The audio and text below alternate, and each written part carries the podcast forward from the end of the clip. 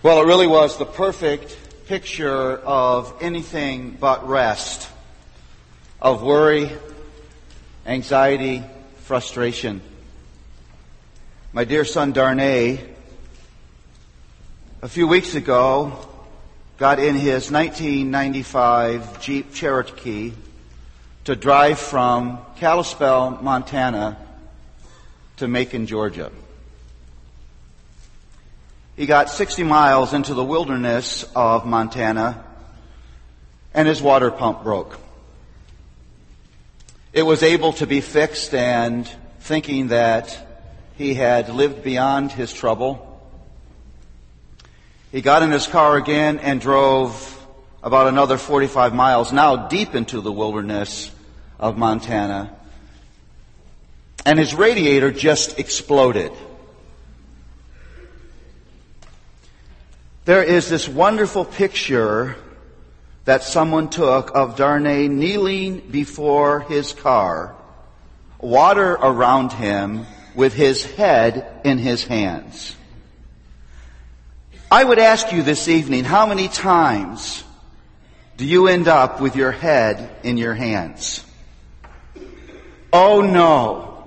What am I going to do? What's going to happen now? If only this, this hadn't happened, what am I going to do? And it goes on and on. Do you know rest in your life? No, I'm not talking about that sort of pie in the sky, dreamy hopes and wish that aren't rooted in anything, but a rest that's rooted in an everyday, street level faith in your Lord turn back, I guess it is to page seven in your order of worship to 1 Peter chapter 5 verses 6 through 11 that we just read together. I am persuaded that the, the connecting theme of all of these directives, five directives that are in this closing exhortation in this wonderful book uh, written to people who are in the midst of suffering is rest. What does it look like to live a life of rest? To live rest in difficulty. To live rest in the unexpected. To live rest when you are dealing with things that you wouldn't have chosen to deal with. To live in rest when you're facing opposition, to experience rest when you're facing rejection. What does it look like to actually live a life of rest? Now I know you don't live in a perfect world. And I know you're experiencing difficulty. What is the true experience of your heart in those moments? Are you tempted to question God's goodness? Are you tempted to give yourself the sleepless nights where you toss your life over and over again in your mind, hoping somehow you can figure out things that are probably bigger than you? Do you know rest? Well, here's what that looks like. Here's the first thing. Know your place. Rest is about knowing your place. There's a real connection between humility and rest. When I place myself in the center of my universe, when I make it all about me, when I try to manipulate circumstances and relationships to make sure that I get everything that I've decided I need and I want, I am drafting myself into a life of constant worry and constant anxiety and constant fear and constant dis- discouragement and constant disappointment. Look what he says here. Humble yourselves therefore under the mighty hand of God so that at the proper time he may exalt you. What does it mean to know your place. What does it mean to humble yourself before God's mighty hand? Let me suggest some things. First of all, it means that you trust the wisdom of Almighty God more than you trust your own. That you really believe that His way is wise. The things that He calls you to are wise and good and true and right and you humbly believe that this one who knows everything beyond origin and to beyond destiny has told you the things that are necessary for you to know in order to live the way that he's called you to live. You find joy in living in the context of his wisdom, do you? Or are there times when you step outside of that wisdom because there's something you want or there's something that you think is better. Second, it means you rest in His sovereignty. You really believe that your life is not out of control. Oh, it's out of your control. And you will face mysteries in your life that you do not understand. But you really have embraced the truth that there is a God who actually has become your Father by the grace of Christ Jesus, who rules over all things by His power and authority. And that one who rules all things is the definition of what is good and loving and true and wise. And as it says in Daniel, no one can stay his hand or say to him, what have you done? And you believe further, as it says in Ephesians 1, that He rules over all things for the sake of His body, the church, that His rule is benevolent, His rule is loving, His rule is for the sake of His children. And there's a way in which that means I never walk into a relationship or a situation or a circumstance that's out of control. All of those things are under the careful control of my wise Father. Do you have that kind of rest?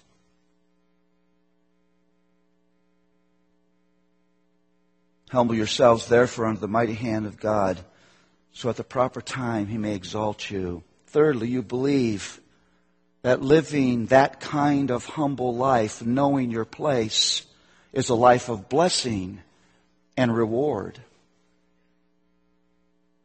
It is actually living the way human beings were meant to live.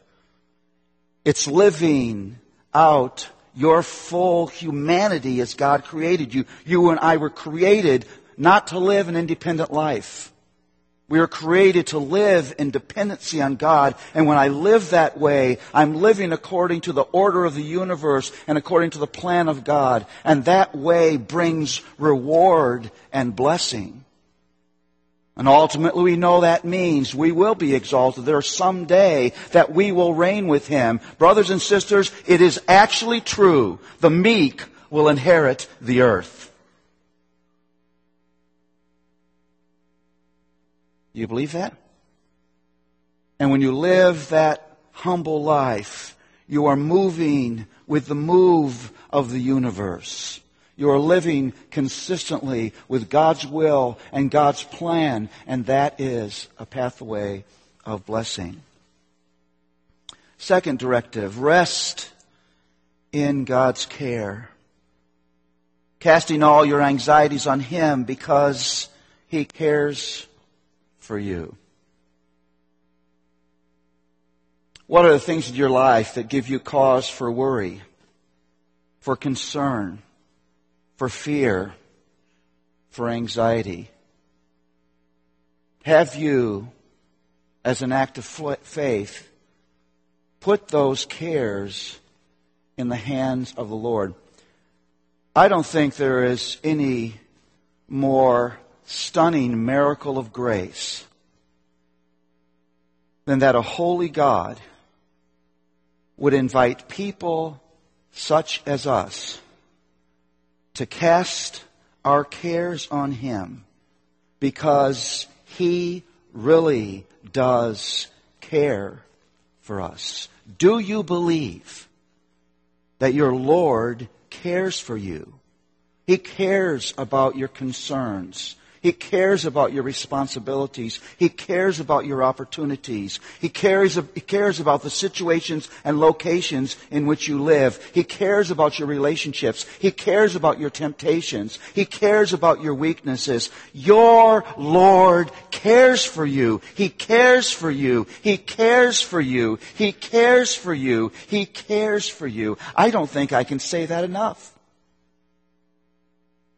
And maybe the dark secret of the church is how much fear and anxiety there is in us that paralyzes us and that discourages us and that stops us and that robs us of courage and robs us of hope and robs us from being the kind of army of transformation that we should be because we're spending all of our time making sure that we're taken care of and we have little time to think about the massive needs that are outside of us.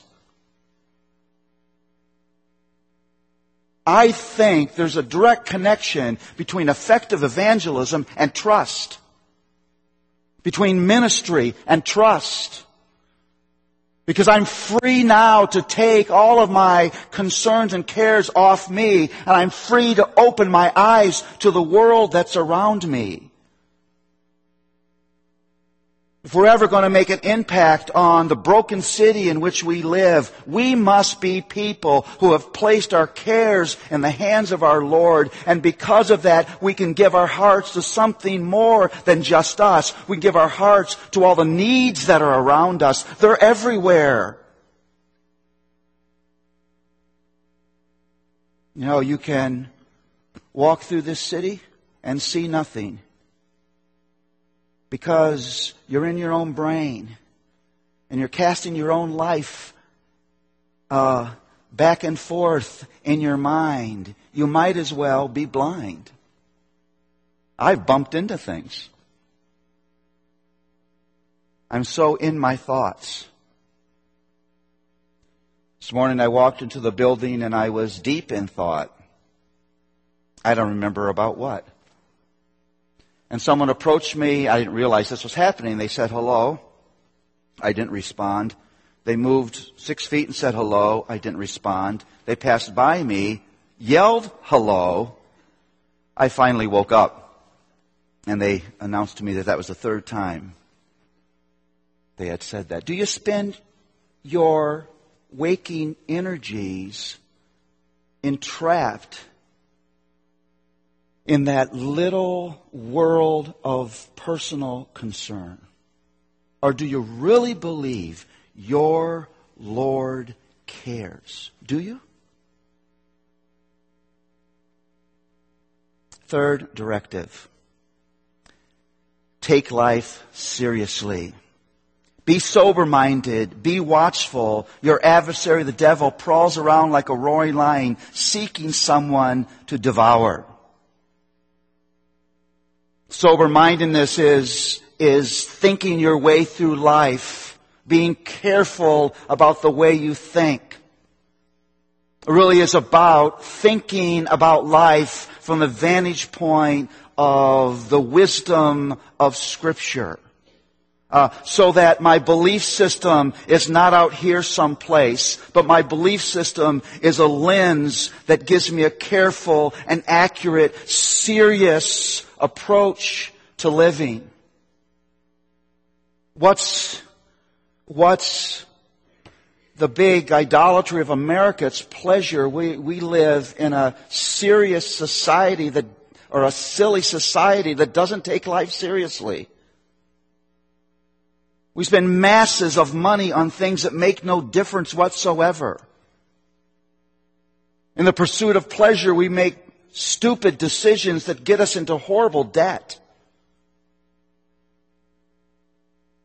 We allow ourselves to be controlled by physical things till we're addicted. In the pursuit of pleasure, we eat ourselves into ill health. If you look around at Western culture, it's a picture of a culture that's not taking life seriously. And we need to stand against the influence of that culture. Do you really take life seriously? Are you watchful? Watchful for what? Well, the passage says your adversary, the devil, prowls around like a roaring lion seeking someone to desire. Here's why we are serious. Because we believe in evil. We believe in personal evil. We believe there really is a devil who is out to divide and destroy and devour. We believe that. And we believe the stakes are high. We don't believe we live in a neutral world. We believe we live in a moral world where there's moral right and moral wrong. We live in a world where you will not go out of your house without facing temptation. You face it hundreds of times every day, whether you realize it or not. And there is an enemy of our souls You can't read these words without having a bit of a chill go down your spine. What a picture. The devil's a roaring lion seeking whom he may devour.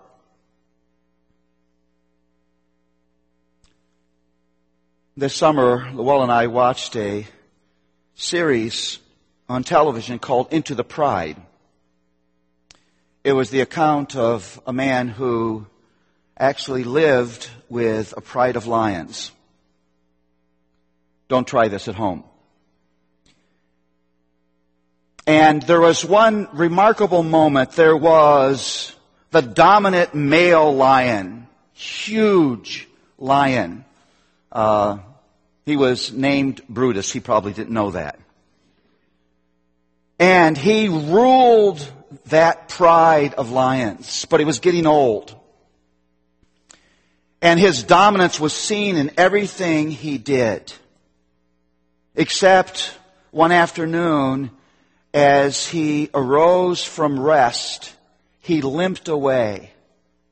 There was a rising male lion who saw that weakness, and the minute he saw that weakness, he hit him like lightning.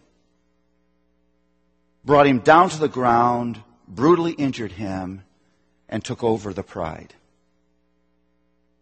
That's your enemy. Looking for your weakness.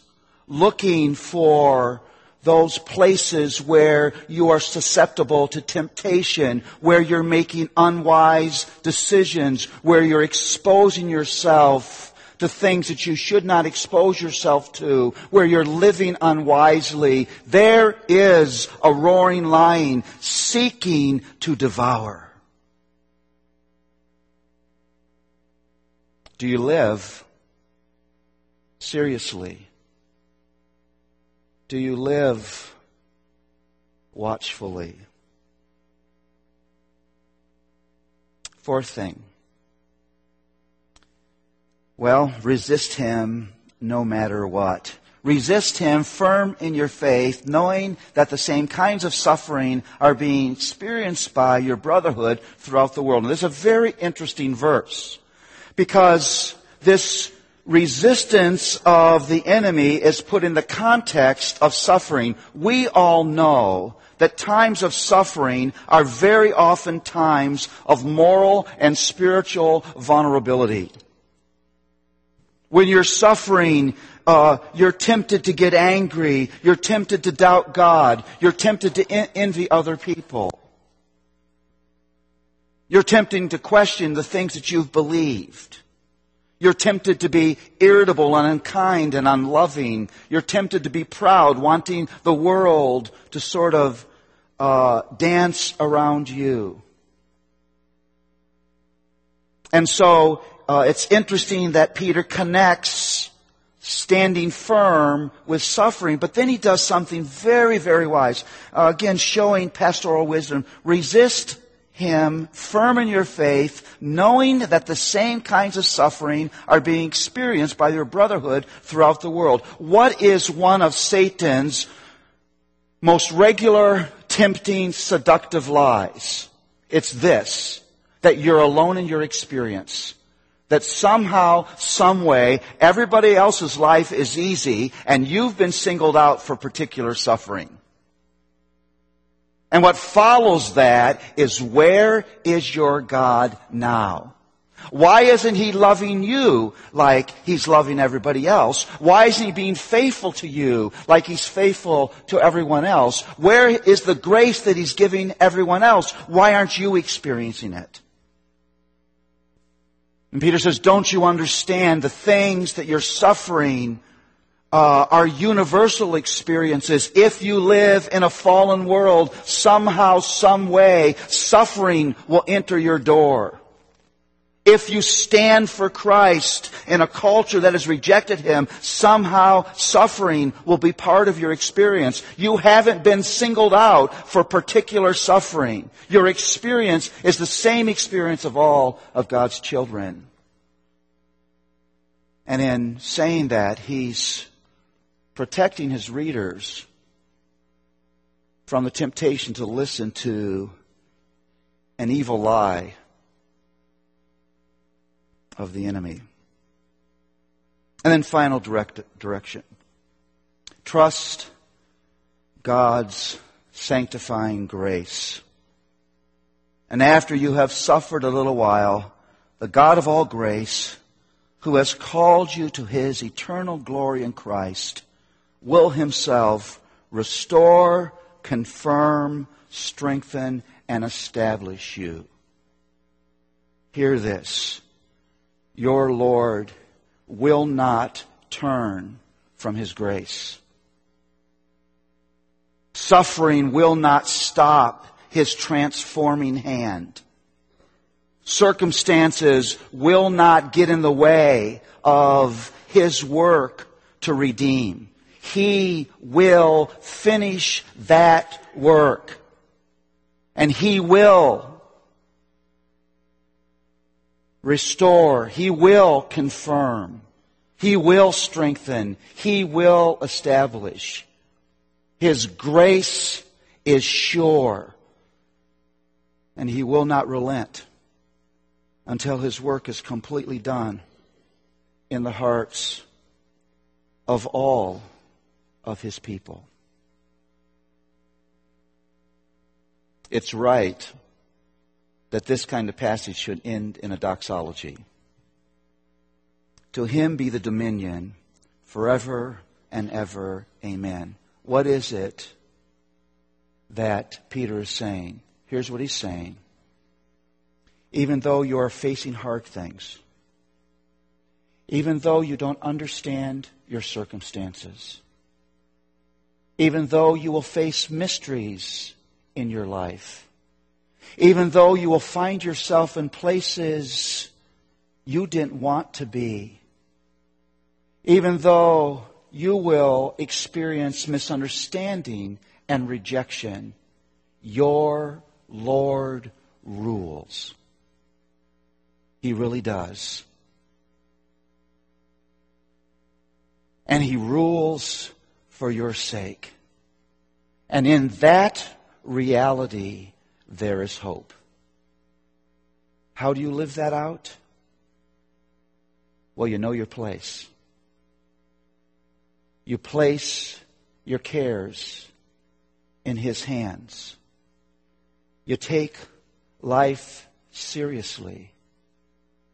You resist no matter what.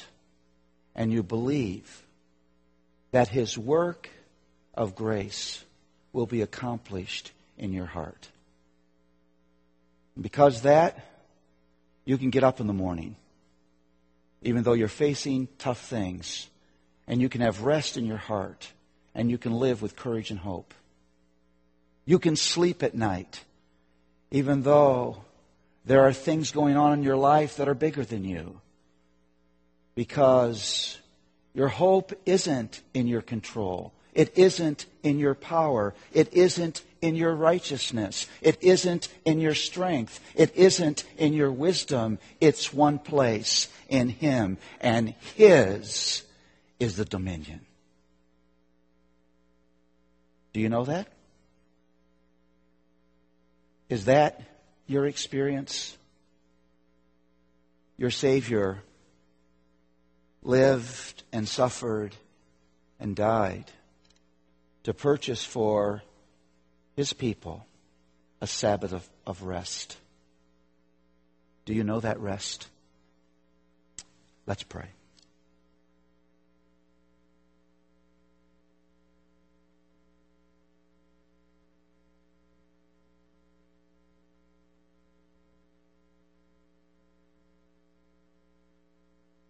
Lord, how thankful we are that dominion belongs to you,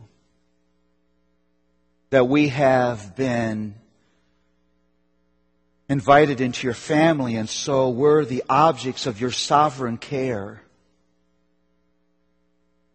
And so we don't have to worry about our own control and our own power and our own strength. We don't have to panic when we're beyond the bounds of our wisdom, beyond the bounds of our ability to think things through or to control circumstances. Because we know that you are in us and you are with us and you are for us, that our Savior is a sovereign Savior.